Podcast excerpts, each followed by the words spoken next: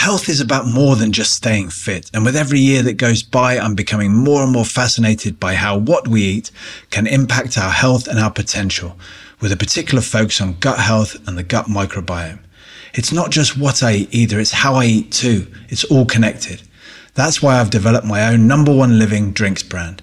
Number one living is based on this idea, the simple notion that by putting our well-being first and improving the quality of what we put into our bodies, we get more out of life. My range of kombucha drinks are full of bacterial life cultures, designed for a happy and healthy gut. They're sugar-free, vegan, and naturally sourced, so you can feel great on the inside and enjoy life on the outside. Choose from refreshing raspberry, passion fruit, or our award-winning ginger and turmeric kombucha. The number one living range is widely available in Sainsbury's, Holland and Barrett's, and Boots stores, and online at numberoneliving.com. Grab yours today. Okay, on with the show. Kind of reminds me of when you've got a piece of information on the tip of your tongue, but you just can't quite recall it. And it's only when you release yourself back into fully engaging with whatever you're doing that the mind is allowed to go about its business and present you with exactly what it is you've been asking for. Opening up and speaking honestly about what you're really feeling can definitely be a challenge. It's not something that society or necessarily many communities have been able to facilitate, no matter how hard everyone's trying. Sometimes it just doesn't feel right to leave it all out then. Being a sportsman in what is quite a macho world where image definitely comes first or seems to come first, it feels like that's an extra locked door to pick in this case too. The changing room environment often prided itself upon showing no weakness, putting on the right face, saying the correct words, just doing everything that was expected of you. And as a result, I feel that too much of the time it became about just getting through stuff surviving what were incredibly blessed opportunities instead of engaging in them and making them truly, truly worthwhile. The energy of the change room could be tense, that's for sure. And sometimes it was powerfully inspiring, and sometimes it was powerfully debilitating too. So it was an absolute pleasure to have a full and open discussion about human potential with my guest this week, Joe Van Niekerk. Joe, as a 52 time Springbok international rugby player, served as a big adversary to me. But later on, as a back row forward for the French club Toulon, he became an immense teammate and a real guiding force for me. What's certain now, he's a friend for life. We didn't know just how difficult we were both finding the worlds we were living in at the time. And little did we know either just how much we had in common, how maybe we could have perhaps supported each other a bit more in this podcast, we finally got to talk about the real stuff where we are right now, what we care about, what we think really matters, what worked for us in those rugby days, what definitely didn't, and the more conscious understanding I think we both possess now for the roles we played in it all the helpful and the unhelpful. Talking and sharing definitely can be a beautiful thing. Towards the end of our playing careers together down in the south of France, Joe our inspirational captain and mesmerizingly positive leader, had fallen not out of form, but just out of favor with the coaching team. And for the final six months of his time there, he just wasn't being selected. He's finding it so difficult to get out on the field. There wasn't much he could do, and the situation set off a big reaction in him that sent him reeling emotionally and mentally.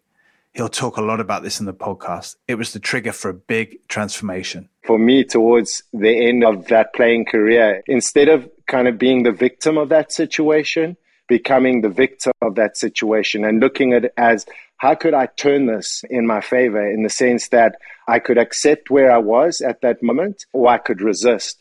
And so the acceptance, I think, was a big thing for me in that process. Leaving the game and entering the unknown is challenge enough. But Joe endured an additional component when it all ended in such a bittersweet way for him. He watched the team, arguably his team, go on to achieve an unprecedented European Cup and league double, and he watched it all from the sidelines. It was the catalyst he needed, I think, for an inward turn and the motivation to question deeper and explore further than he'd ever done up to that point.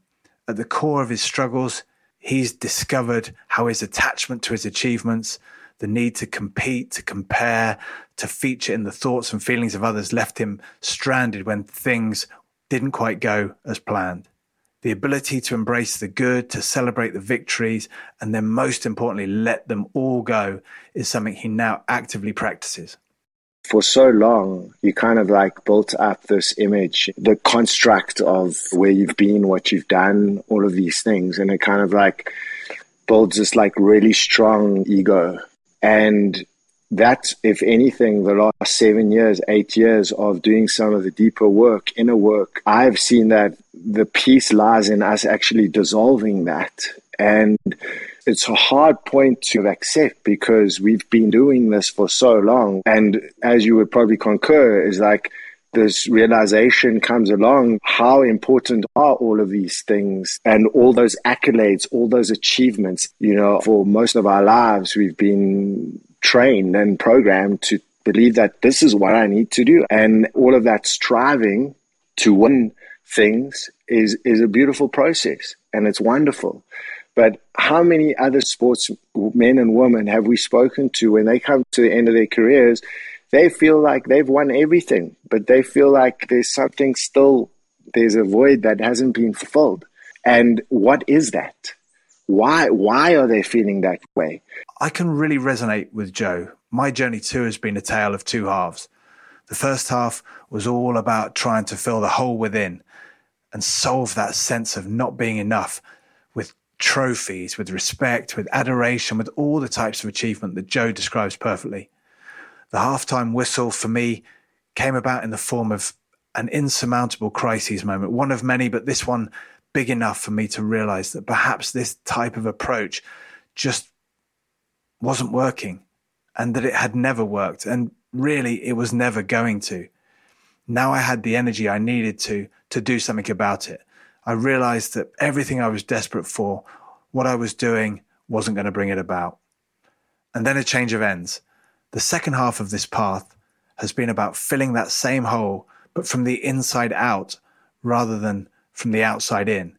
And yet it can sometimes seem like I'm playing up the slope and into the wind, but it also can feel like I've got the whole universe behind me guiding me forward.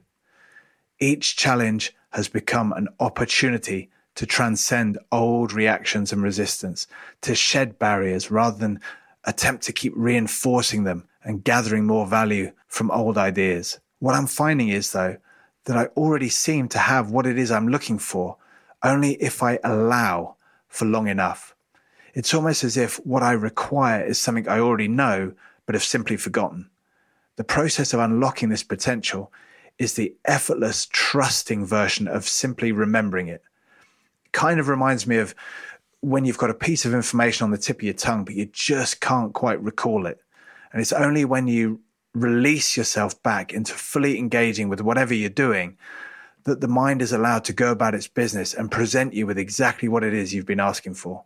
And this shift in the relationship with challenge is huge for me. I think it's like anything, Wilco. You know, like, you know, belief is such a powerful gift that we have and and you more than anyone would relate to that because the belief in yourself the belief to transcend the belief like we've got all these beliefs that we carry and that we reinforce with just through our thought processes. We we give that attention we give that energy and then it just it just keeps reinforcing that thing.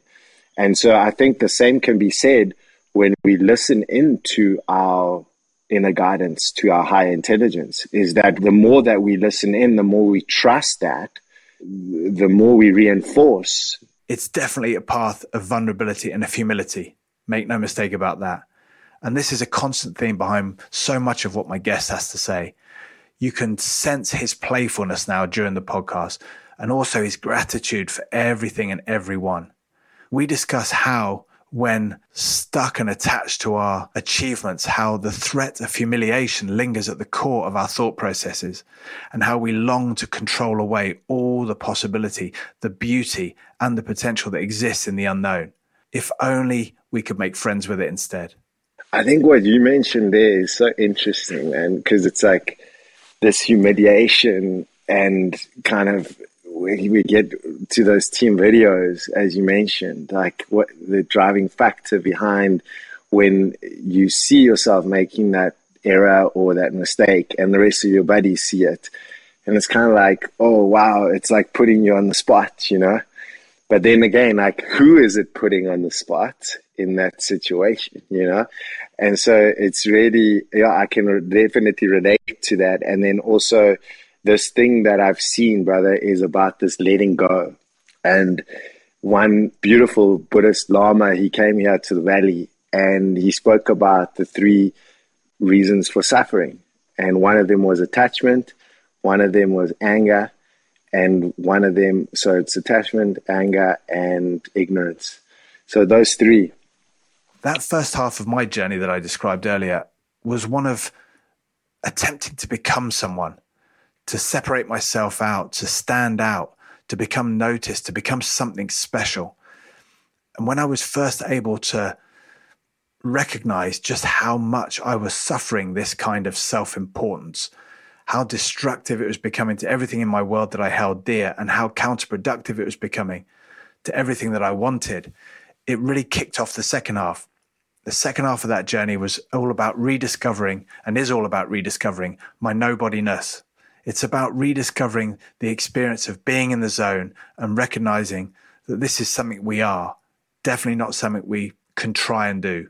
I almost feel like when you're in the zone, there's not much mind, you know, it's more instinctual. It's like I'm just in the flow, I'm at the right place at the exact right time. And the more that I get into the zone in that way, the more the things happen for you, you know, and I feel like that was definitely what would happen is all the circumstances, all the conditions were just perfect. The environment, the team you were playing, everything that led you up until that exact point. And I can remember a few moments like that where everything just seemed to be completely aligned and everything would be going your way. For some of you that have been wanting to hear a bit more about the rugby stories, then there's one or two in there for you. But they are, in my eyes, perfectly translatable to all life experiences too. Joe happily gives away the secret to his legendary captain team talks. He offers his take on why we end up feeling isolated and stressed. And he shares his own tools too for how we can move beyond old habits and limitations into incredibly exciting and unimaginable new space. We also talk health and well-being versus fitness, which is really interesting because something we don't really discuss during the chat is that Joe owns and lives on Rama Organica, an organic farm in Costa Rica where he cultivates and lives off the land. And he also invites people to come and enjoy spiritual retreats there. From a physical standpoint, Joe may well be a bit different to his professional rugby days, having adapted himself to align and flow more easily with his new environment and his aspirations. His hair's long, he's definitely not so bulky anymore. But so much may have evolved in him on a mental and emotional level. But what remains completely untouched is that incredible energy, that passion, and that heart that he's worn on his sleeve for so much in a rugby shirt. The connection we have between us is one forged from years of trials and tribulations, highs and lows, but also plenty of laughing. The conversation may come across as a touch more familiar, therefore, than some of the others, because I can't help but chuckle away in his presence. But I hope you can enjoy this conversation the same way I did and take something from it, whatever it is that you need. Joe's an awesome guy. He was mighty powerful on the field, and he's even more powerful, in my opinion, now off it, exploring new and uncharted terrain. I'm Jonny Wilkinson. This is the I Am podcast with Joe Van Niekerk. Thank you so much for listening to today's Tuesday episode of I Am. The Tuesday drops are definitely a space for me to reflect on the interviews to come and set the scene a little. And hopefully, I've done this for you and you're now very excited to listen. The full episode will follow in a couple of days, so keep your ear out for it. As always, I really want this to be a two way conversation. So if you've got any questions, just pop a review in the review section on Apple Podcasts or contact me through my social channels. I would love to hear from you. Until then, I'm Jonny Wilkinson and this is I Am.